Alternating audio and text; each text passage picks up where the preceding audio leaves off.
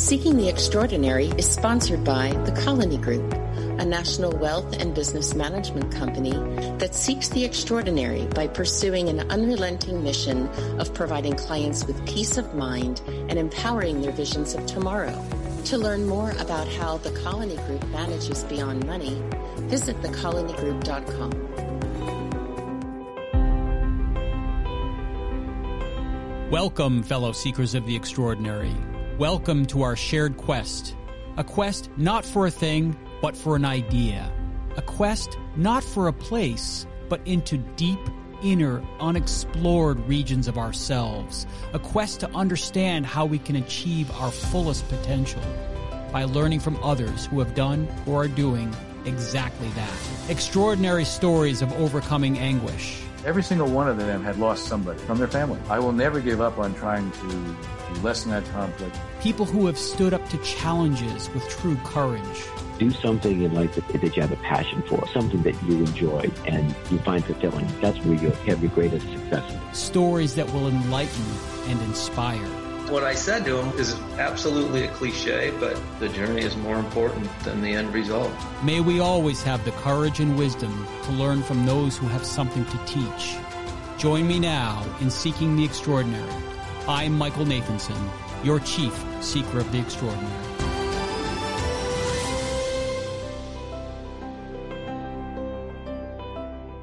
At the outset, let me say that today's show will be difficult for some of us to listen to. Our guest, like every guest on this show, is of course extraordinary. But his story is especially hard to hear. Hard, but important and highly inspirational. Our guest is a Holocaust survivor, and he's here to tell us his own story of a time of horrors that millions of others did not survive. He's also here to offer us lessons that he is uniquely qualified to teach us. Our guest was born in Poland to farm owners Israel and Sala. When Germany invaded Poland in 1939, our guest was a young boy living happily with his younger sister, Zosia, on the farm his parents owned. Then the Gestapo came and forced them to find someplace else to live. Israel, being the head of the Jewish community, was regularly taken to the police station and questioned about the Jews and community. One night in 1942, he did not come home, and that night changed their lives forever. Knowing that the Gestapo would come for them next, our guest, his mother, and his sister escaped their hometown and walked 15 miles in the middle of the night to a ghetto where they thought they would be safer. After spending three months there, they escaped with the help of a friend. For the next three years, our guest, his mother, and his sister survived the Holocaust by hiding in attics, barns, holes, and even the ground below a pigsty of kind Polish people during the winters and in a forest during the warmer weather months. During the fall of 1944, they knew that they would no longer be safe hiding in the forest because the war was raging in that part of the country. The war front was getting closer, and it was too dangerous with the artillery and all the fighting. They ended up joining other Polish people that were escaping the front lines and took on false identities to live as refugees for about five months until they were liberated by the Russian army in February of 1945. After the war, our guest, along with his mother and sister, stayed in Poland and lived under communist rule until 1957, when they had an opportunity to leave and emigrate to Israel. But making a living in Israel was difficult. So after four years, our guest reached out to his family in America to be sponsored to come to the United States. Not knowing a single word of English and having only $5 in his pocket, he boarded a ship and made his way across the ocean to start a new life. He found work at a jewelry factory sweeping floors. Working hard, he went to school to learn English and started to learn the trade of the company. Within five years, he became a factory manager, and in 1971, our guest was able to purchase a wedding ring manufacturing company of his own.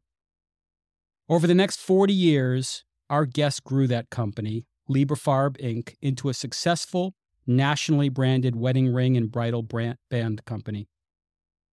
Now in retirement, our guest dedicates his time to speaking with students and adults about his life's journey.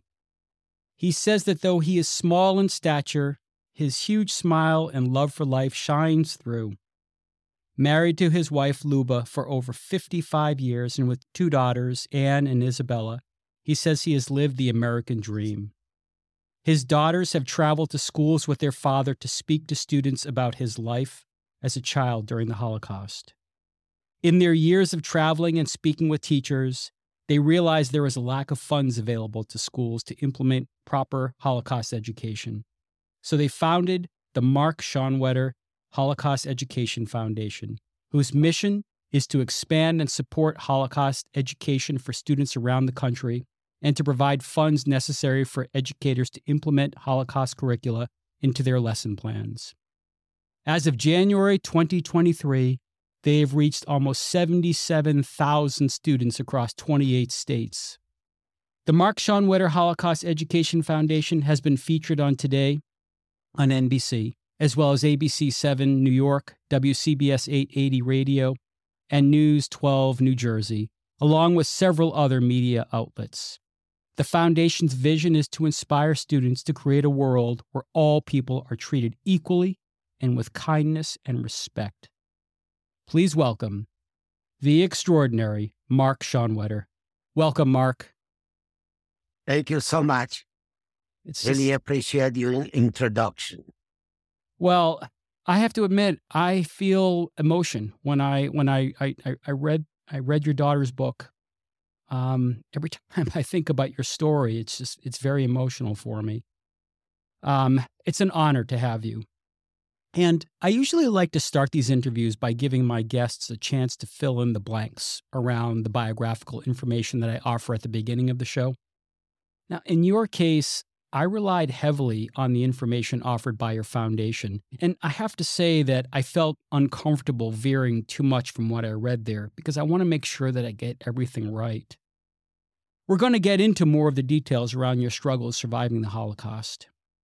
But why don't we start with you telling us more about yourself in whatever form makes sense? What did I miss? Well, I don't think you missed a lot. Maybe some details how we survived during this period of time. I understand that.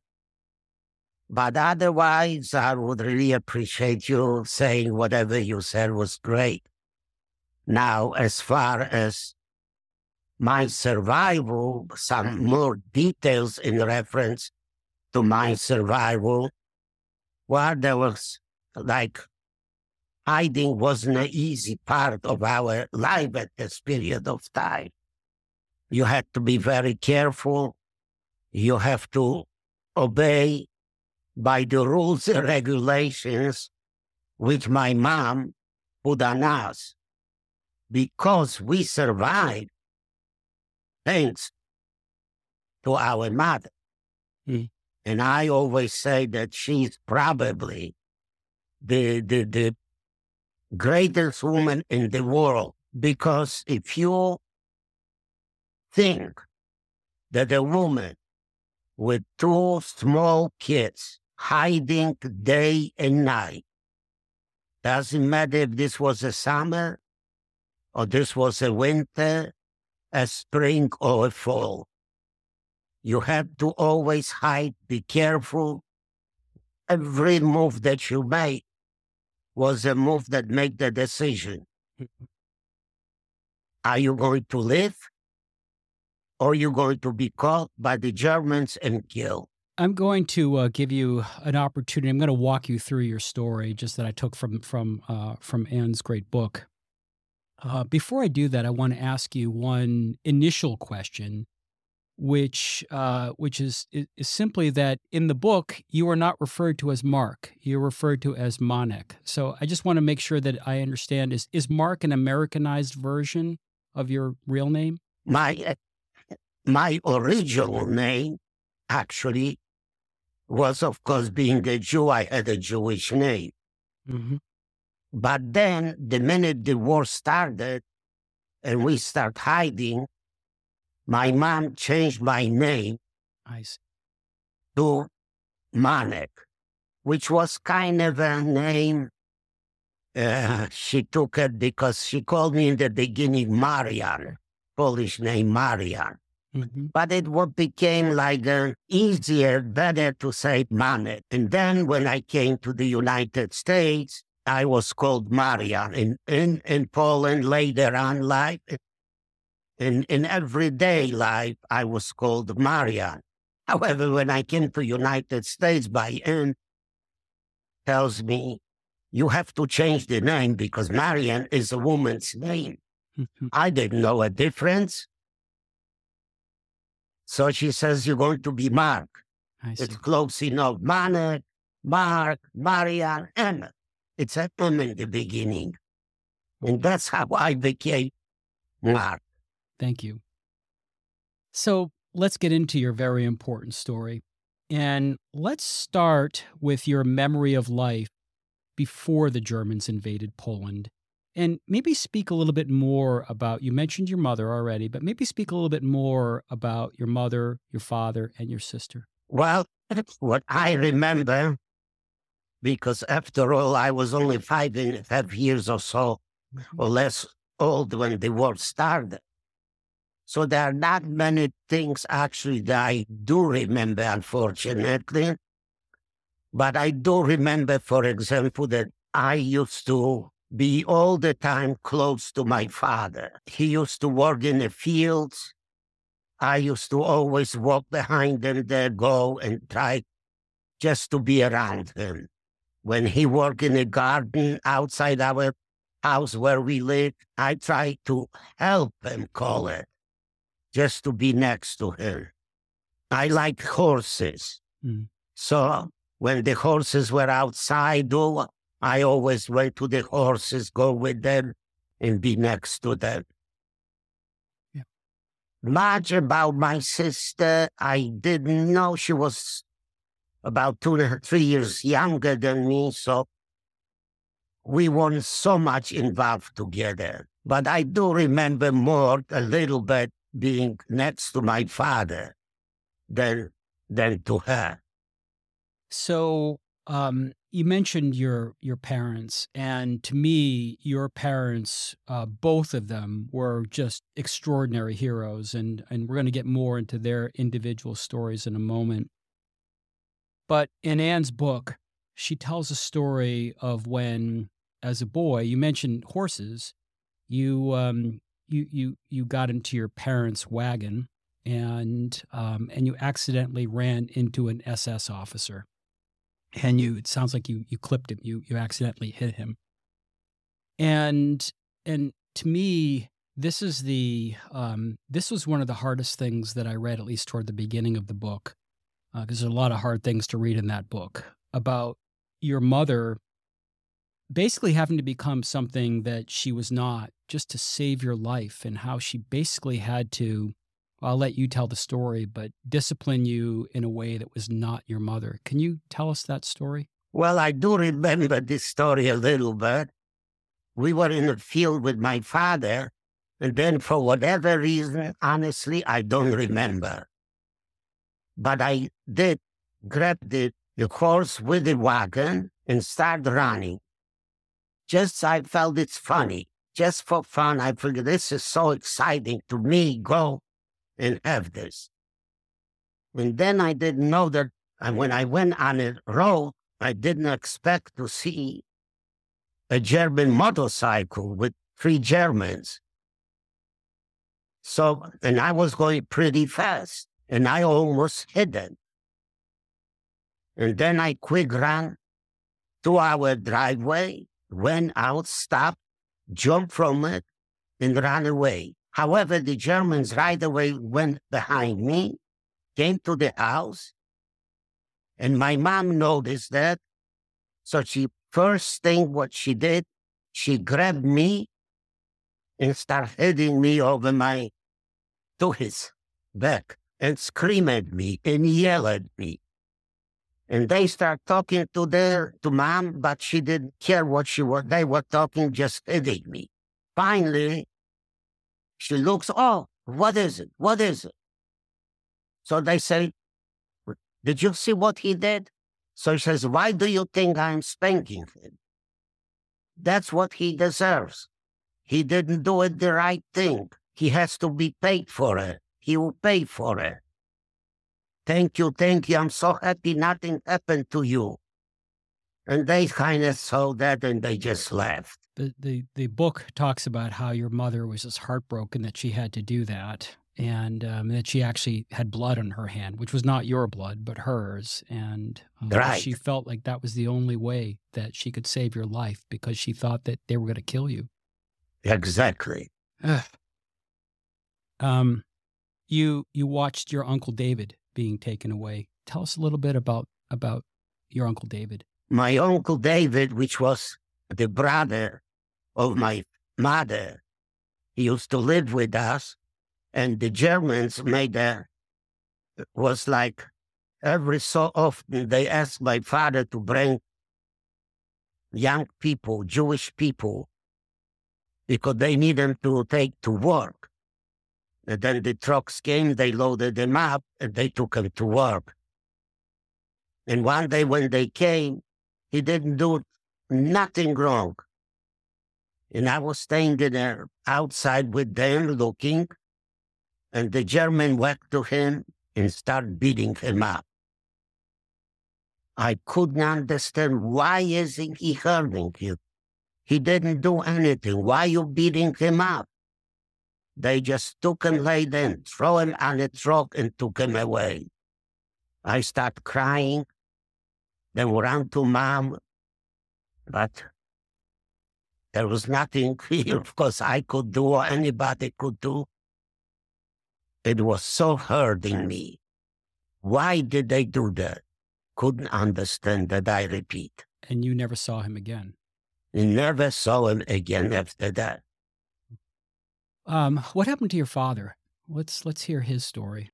Well, my father being the head of the Jewish community and having the Gestapo constantly coming to our house, asking him questions about the Jewish population in town, and then telling us to, telling him to take the family and move, and move out from the house, and they took over our property, house, and everything. So what happened?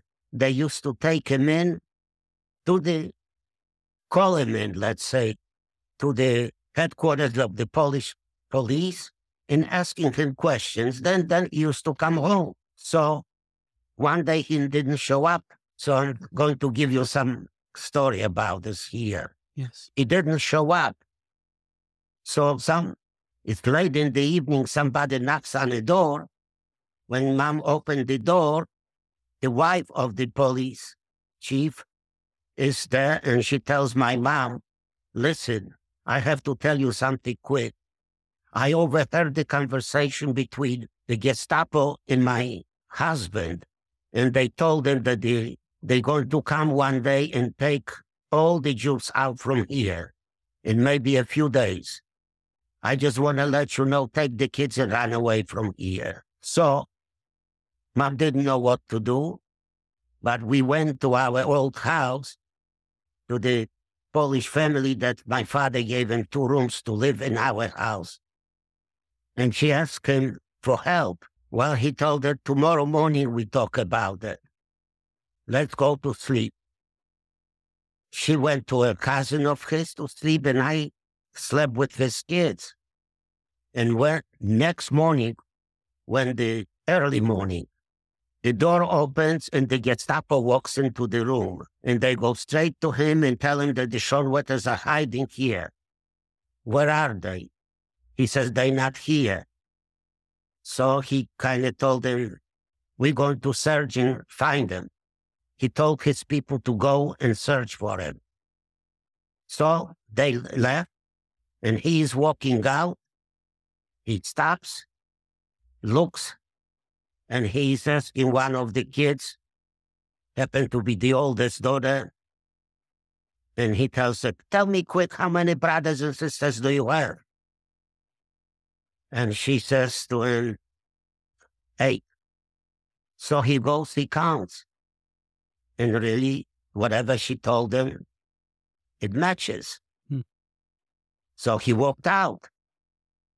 And I say that I was probably the, the luckiest kid in the world that she was smart enough to include me in the count of her brothers and sisters. So, but what happened to my father, we didn't know. But then when we were hiding in the forest, Mr. Piwado, his son-in-law, used to come and give us, bring us a little piece of bread. One day, his son-in-law came in. And no, looks and she noticed that he's wearing a pair of shoes. And she's asking him where did he got the shoes. He didn't want to tell her, but they go back and forth. Finally, he tells her. Few days after you escaped from town, the Germans came. They took Polish young guy to work. I was one of them. They took us to a forest. They told us to dig a big hole. After we'd been done, they took us back to town. Then they came back for us, and we see we're going back to the same place. So when we got exactly to the spot, this big hole that we did before was full with dead bodies. So they told us to cover everything, make sure that it's like nothing is here. After we finish work, they told us, you see all the items we have here on the site? For the work that you guys did, take one item. So I was looking around, he says, and I came across the shoes, and I noticed those shoes, and I knew those are shoes of your husband because I work with him every day. So I took it for memory. So he told my mom, now you know that your husband was killed and he's in this mass grave. That's how we found out what happened to my father. Seeking the Extraordinary and the Colony Group are proud supporters of the Mark Schonwetter Holocaust Education Foundation. The goal of the foundation is to raise funds to allow schools to apply for grants that will aid them in purchasing materials and funding programs that will enhance Holocaust curriculum. Mark Schonwetter survived the Holocaust, along with his mother and sister, and they have been sharing his story of survival with adults of all ages, as well as students all over the Northeast. Along the way, Mark has discovered one of the biggest obstacles that schools face with Holocaust education is budget restraints. To learn more and support this noble effort, please visit mshefoundation.org. That's mshefoundation.org. So you were kicked out of your house. You were just one day they showed up and said, "Get out," and um, you you learned, as you just said, that you had very little time to to leave, and uh, and so um, when your mother was hearing that the um, you know that, that you, you're going to have to go to this ghetto, you you made this long trek to the ghetto.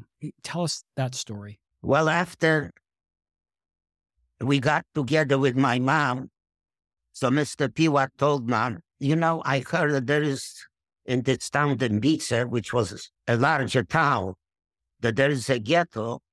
And he says, I think nobody will think in here, the police or the Germans, that you went there to live. So I think this will be the safest thing for you to go there. So we walked from our town of Brzostek to Dębice, which is about 15 km miles, and we walked into the ghetto. And that's where we start living in this ghetto for about three months we lived. Now, the conditions under which we lived, not only we, all the people who lived, Jewish people who lived in the ghetto were horrible. The food that we used to get twice a day, they gave us, which they called soup, which actually was warm water with some color in it and nothing else there. Then a slice of bread, twice a day, every day. So you can imagine you were constantly hungry. The houses that we lived didn't have any running water or anything there. There was no toilets. So we were always didn't take any any any showers. Forget it. We didn't know what the shower is even. But we never washed. We never went to the toilet as a toilet, only outside somewhere. We were sick all the time. Mom cut our hair because we had lice. No medicine, no doctors. People were dying on the street. In other words, if you couldn't survive your sickness, then you died. Was horrible conditions, horrible. And, and then your your mother heard that as horrible as it was, it was going to be worse because the Nazis were coming to. I think the word used in the book is liquidate everybody, which is murder everybody. So, what did your mother do? Well, she heard the rumors that they will liquidate the ghetto, but unfortunately, you, there was no way to get out from there because the Germans were there all the time. But then she heard that somebody is looking for her. So when this little boy told her, and she went to the place and she looks, Mr. Piwat is there. And he tells her, bring you kids, and I show you how to get out from here. So when she brought me and my sister there, he tells my mom, why don't you pick up one kid at a time and throw him over the fence? mom says, I wish I could. I am weak. I don't have any strength. I cannot pick up. I don't have strength to pick up a, a kid and throw him. And he convinced her, he says, Yes, you can. You can. You can do it. Do it fast. We don't have time. Time. No time.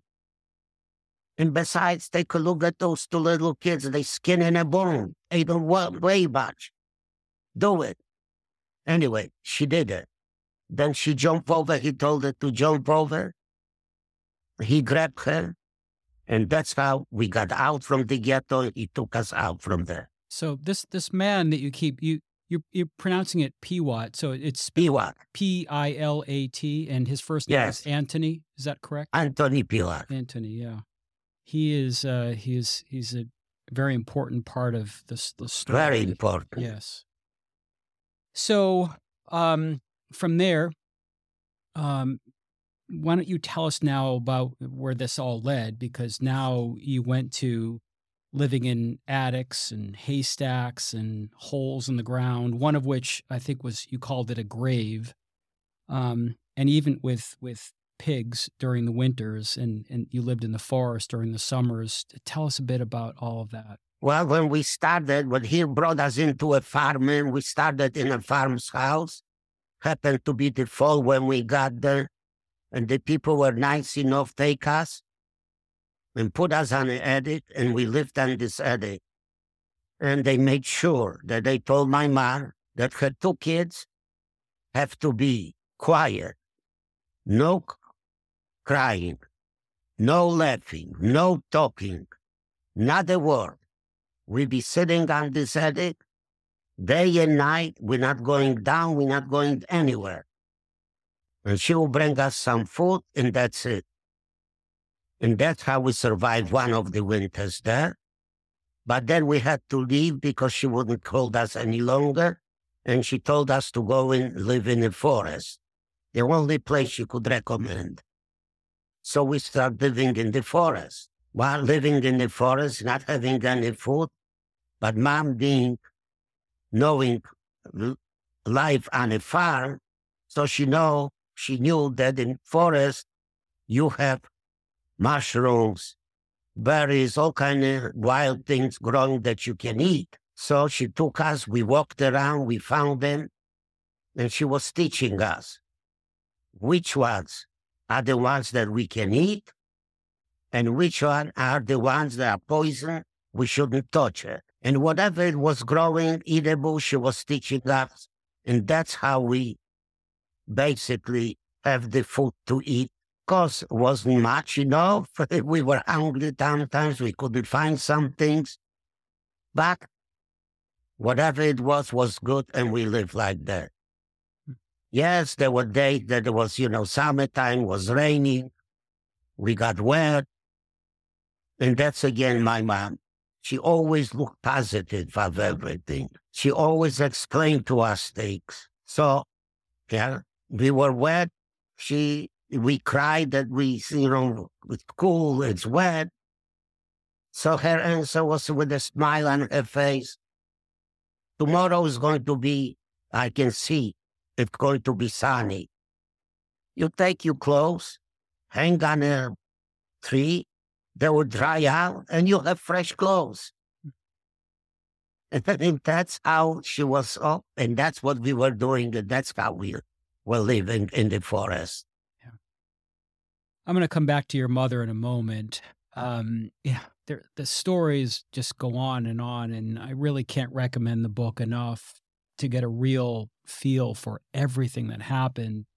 Stories about how at one point you were hiding under a haystack, and uh, there was a German with a pitchfork, and he he uh, was you know, thrusting it through the hay, and he pierced your mother's your mother's leg, and how you all had to stay quiet, and um, it, just reading about you living in a grave for a while or in a pigsty.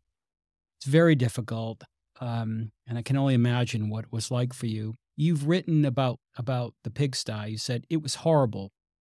We stepped in and laid down in the dirt, and he brought wood to put over us, and then hay, and then the pigs. Mark, given your age, I don't need to ask whether that is something that can be forgotten. Clearly, it cannot. Do you think about these horrors every day? Do you, do you dream about them? Are they always with you? Well, honestly saying, I don't. I don't dream about them. I don't have horrible your dreams. And, and, and, and, and I don't talk even much about that. And again, I bring my mom because after the war and everything, she was telling us, let's not talk about it. Let's live and think about the future. We went through so much in our life.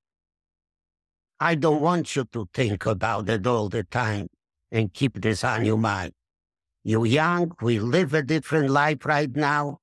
I see we will be okay now. So think the positive way. Think about today's life.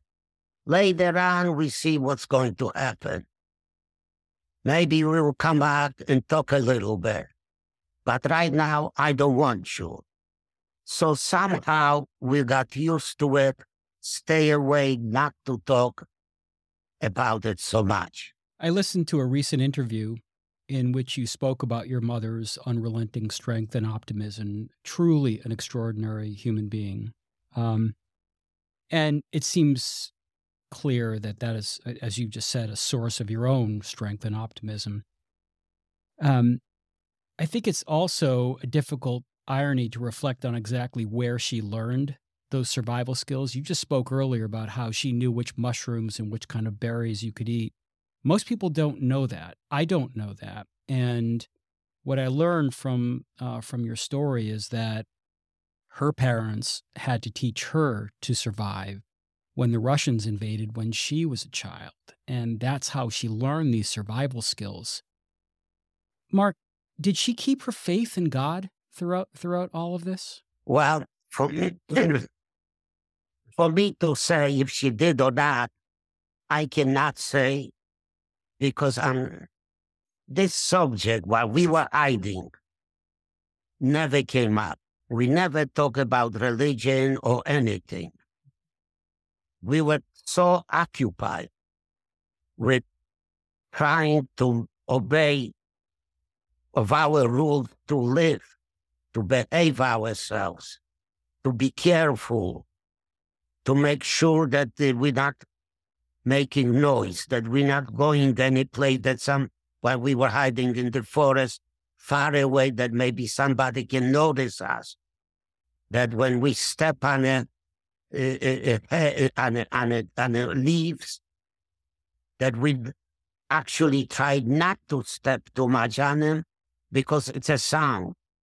We never put a fire on in the forest because mom says never put a fire because you're going to have smoke and somebody may see it. So all those things going on every day our life that this subject was never brought up. So I, hmm. I cannot make a statement here. Thank you for that. You you uh, you were almost killed. Your whole family was almost killed many times, and of course, some of your family was. Maybe say a few words, Mark, about the the the righteous Gentiles who saved your lives so many times. Well, I have to give all the credit in the world and respect to the people who helped us. There were few families that they jeopardized their life to help our life. And there is no words to say thank you because as much as you say thank you, it's still not enough. It's not enough. Because it's today, if you sit and think, oh, he helped you. But it's different when you live under those circumstances that you have the Gestapo all the time close and I have to say, with all due respect for some other people, which I'm not giving him much respect, that there were also people who went and did tell police the Jews hiding here. But this happens in any society. You have different type of people. So if those people did those things, they took their and their family lives in their own hands.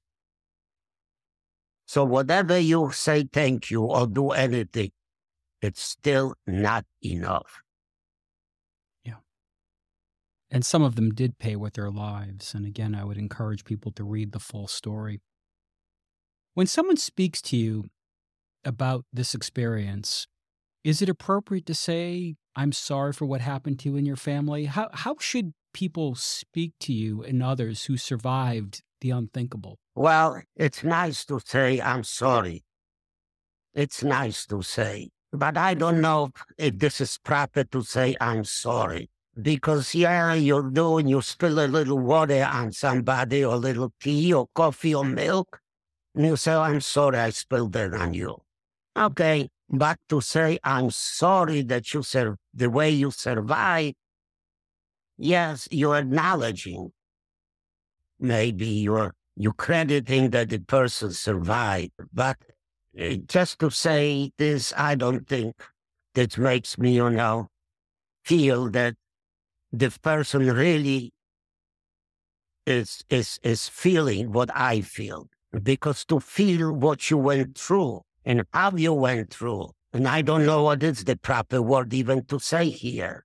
Yeah.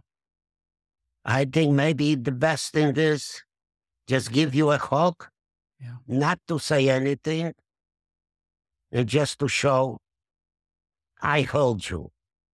Thank I have you next to me. It's a sign that you're here. Thank you. I understand. I would give you a hug if you and I were in the same studio. Thank you for that. Do you ever wonder what life would have been like if all these horrors had not occurred, if the Holocaust never happened? Well, I, I imagine that the life would be, besides call it normal, growing up, going to school, maybe go and study something, be, or be on a farm, or be become a professional, some kind of and and and and and and, and, and, and credit from this short period of time that you live on this planet, that you accomplish something and you have a satisfaction from living, you enjoy your living. I imagine that that's what would be. Every November, your foundation hosts an annual fundraiser fundraiser called the Journey for the Living. And that's a 15 mile fitness challenge. And I understand that people walk, run, or ride 15 miles during the month to raise awareness and money to support the foundation and that the 15 miles represents the 15 mile walk that you, as a very young boy, along with your mother and sister, had to take that one night to escape the Nazis. Um, anything to add about about the event? Well, I just want to say that maybe for some people, yes, maybe for some people, no, 15 miles is not such a big far away hmm. so much, but it's a symbol. I consider this as a symbol, as a memory That doesn't matter if this would be one mile or a hundred miles, not 50. It's a symbol just to remember that me, mom, and my sister, we walked the 15 miles. It's, we went with the hope that this is a place that we can live and we can survive because it's a safe place. But unfortunately not. But again, it's a memory. What people tried to do in this period of time to survive, a hope that they will survive this. That's the only I consider this a symbol of this. I understand. I read that you live by the saying, quote, live every day with love, not hatred, and you will accomplish so much more in life, end quote. My question for you is how can you not feel hatred for what the Nazis did? Well, how can we forget how what the Nazis did? Well, I consider here an issue that we have. I consider that wherever we live in this world, we have issues. And the issue is number one, that we did not learn the history. Because if you would learn the history, you would notice that those instances happened many times in the past. You have to remember the Crusaders. You have to remember the Inquisition. You have to remember what happened to the Aryan- Armenians. You have to ha- even remember during the Second War that there were Japanese taken without any proof or anything. Put aside a camp because they thought maybe they didn't, maybe they dangerous. Now we had in Uganda. So it shows you that things happen and we have to learn. We have to know and be, if we want to say that we smart, intelligent, knowledgeable, so we should be knowledgeable that those things happen and make sure that they would not happen again. Yeah. Well, has to come to a point that we should say enough is enough of this. That's it. Yeah. Um, I want to talk a little bit about your foundation. Um, I remember learning extensively about the Holocaust in, in religious school. Um, but I don't remember spending too much time on it as part of my secular education. And um, I imagine, as you just said, that's the gap you're trying to fill that those who forget history are doomed to repeat it. But the task is so large. And I've read that many members of Generation Z, you know, the younger people, do not know much about the Holocaust. And of course, there are now entire nations that are spreading lies that it didn't happen or that it was exaggerated. Are we moving in the right direction? Well, I have to say that unfortunately, we are not leading into the right dire- direction because let's not go all over the world. We live in United States. Let's talk about the United States. That's our place. To have only 22 or 23 states that teaching you Holocaust, what about the rest? How can we expect this to, to, to not to happen or not to try to create something like that? We were talking and hoping people should know about forced labor here uh, or what what we had is slavery. It's it's not being taught the proper way. I feel. Mark, you're likely familiar with Pastor Martin Niemöller's famous saying. Yeah, It's it's a it's a longer one, but I'm going to read it, and then I have a question. They came first for the communists, and I didn't speak up because I wasn't a communist. Then they came for the Jews, and I didn't speak up because I wasn't a Jew. Then they came for the trade unionists, and I didn't speak up because I wasn't a trade unionist. Then they came for the Catholics, and I didn't speak up because I was a Protestant. Then they came for me, and by that time, no one was left to speak up. Now, that's actually a true story about the pastor. Many people don't know that. It's not just poetry, um, it's a true story about him. And he, at one point, said some pretty terrible things about the Jews, and, and he supported the rise of Hitler, though he ultimately repented and was himself sent to a concentration camp before being liberated. I look around the world and see so many wonders, but I also still see so many horrors. And so you just said a moment ago that we're not going in the right direction. Now I have a related question. How hopeful are you today that we can eventually learn to speak up for and even love each other? Well, you have to be hopeful.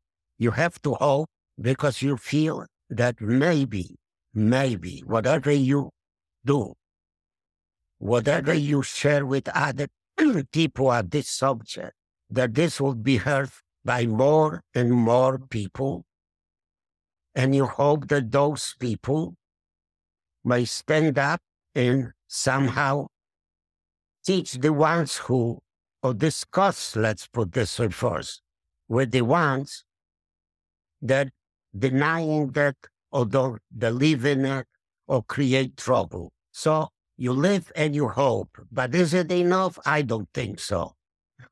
I think that the main thing here should be that like our elected people who have much more influence than me, for example, to say, will stand up and try to enforce the rules. I don't say to take and put those people to jail, but teach it Get together with them, sit down with them, explain to them, find out why do you do that. If you know the reason, then you can take steps to prevent this. But if you don't look for the reasons, then you don't know, you just talk empty. So let's hope. Thank you, Mark. Okay, we're now going to move into our extraordinary teaching segment. Seeking the Extraordinary presents Extraordinary Teachings, a deeper look at the qualities that allow people to do extraordinary things. Mark, what's been your most satisfying accomplishment in life so far? Well, I would say the most satisfying thing in my life is to have my family with me. I would put this number one my wife and my two kids. Yeah. That's the most satisfying thing that I have, that I survived, I am alive, and take a look at my family. Great answer. I usually ask my guests whether they have any regrets, but it seems inappropriate to ask you that question. So I probably will pass on that question unless you'd like to answer that question. I skip it. Yeah, because you, your experience, I don't think it's appropriate for you.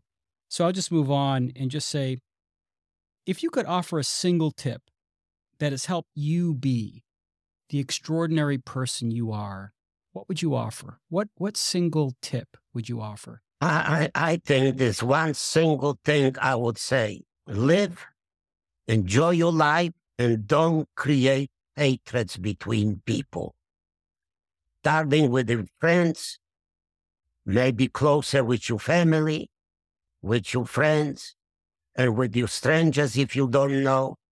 Be respectful to people, be friendly to people, because if you're going to go in this direction, and more people go in this direction, we have so much more opportunity to live in peace and harmony between each other again, my questions asking uh, a Holocaust survivor, they're they're they're hard to ask. Uh, you've had just such a, a different and terrible experience, though you have remained incredibly positive, uh, which is just an, an amazing. Mark, what have been your best learning opportunities? Well, in my opinion, the best opportunities of learning is to learn the history. Yeah. Uh, my next question is who are your key role models and mentors? Is it safe to say that your parents are your key role models and mentors given your story? Uh, I would say my mom. Your mom, yeah. Yeah. she does sound like an extraordinary person. Amazing. She really is just a hero, and and that's it, just to read her story that the story of what she did and the horrors that she saw and, and protected you from. Uh, I don't blame you for that answer. That's a great answer. I have two more questions for you. They're related, but slightly different. Do you have a personal mission? I wish I could say that I do. Maybe if I would say that, maybe I would have bigger influence on the subject that I'm trying to make people aware of. But I feel that whatever I do and whoever I talk to, and I am not hopeful to a degree that I reach everybody that I talk to.